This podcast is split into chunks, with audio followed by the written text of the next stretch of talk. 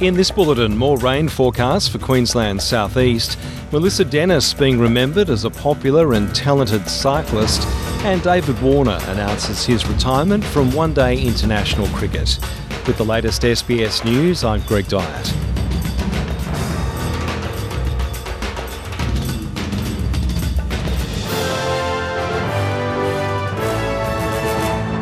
Two evacuation centres have been set up on Queensland's Gold Coast, with more heavy rain forecast for the state's southeast.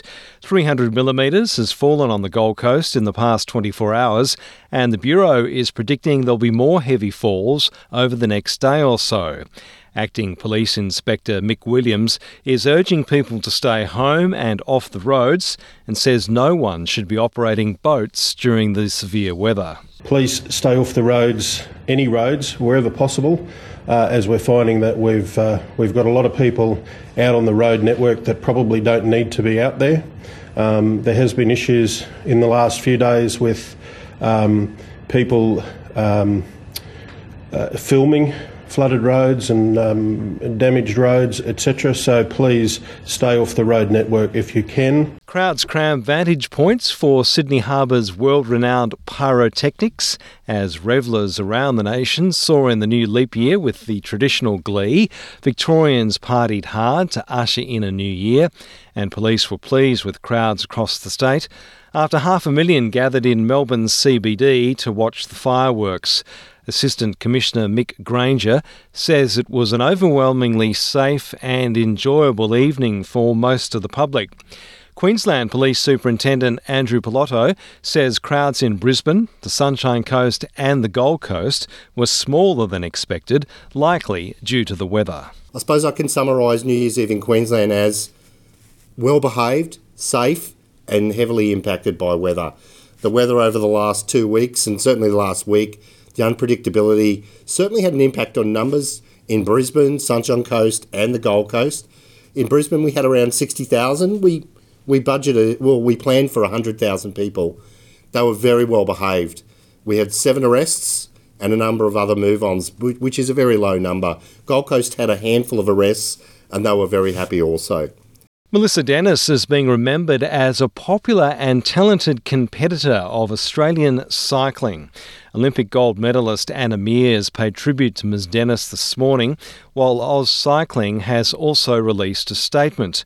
The 32 year old mother of two died in hospital after she was struck by a car on Saturday night in Adelaide's inner north.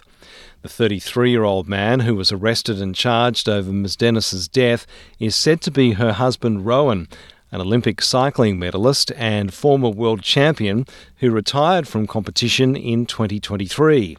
South Australia Police say he's been charged with several offences and granted bail. The driver is known to the woman, and following an investigation, a 33 year old Medindie man has been arrested and charged with causing death by dangerous driving, driving without due care, and endangering life. He'll be bailed to appear in the Adelaide Magistrates Court on the 13th of March. Displaced Palestinians in a makeshift refugee camp in Gaza wish to be able to return to their homes in the new year after 12 weeks of a deadly war between Hamas and Israel.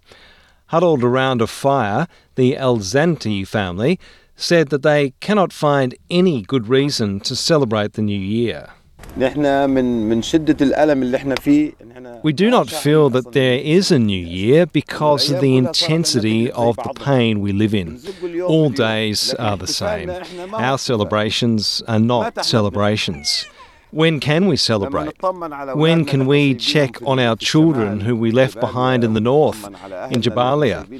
And check on our people, about 80 people from the rest of our family who are still in the north. Then it will be a celebration. My tragedy lives inside me. The outside world does not feel it at all. Let them have their celebrations and leave me to live my tragedy. The Hamas run health ministry says more than 21,800 Palestinians in Gaza have been killed by Israeli fire and airstrikes since the war between Israel and Hamas broke out. The war started on the 7th of October when militants linked with Hamas and other armed Palestinian groups stormed southern Israel and killed 1,200 people, mostly Israelis, and abducted 240 others. David Warner has announced his retirement from one day international cricket in the lead up to his final test match. The veteran Australian opener says he's comfortable. The time was right to conclude his ODI career following Australia's World Cup triumph in India late last year.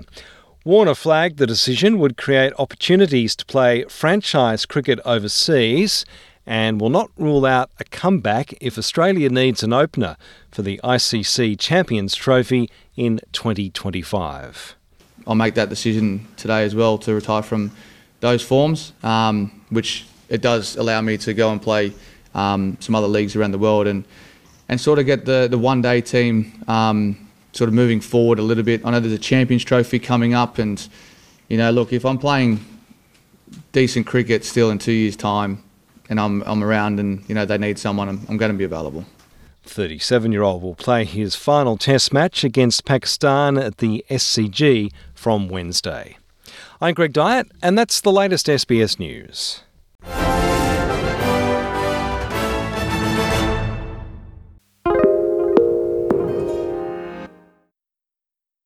This is your invitation to a masterclass in engineering and design. Your ticket to go from zero to 60 with the Lexus Performance Line. A feeling this dynamic is invite only. Fortunately, you're invited. Experience the exhilaration of the Lexus Performance line and some of the best offers of the year on select models at the Invitation to Lexus sales event, now through April 1st. Experience amazing at your Lexus dealer.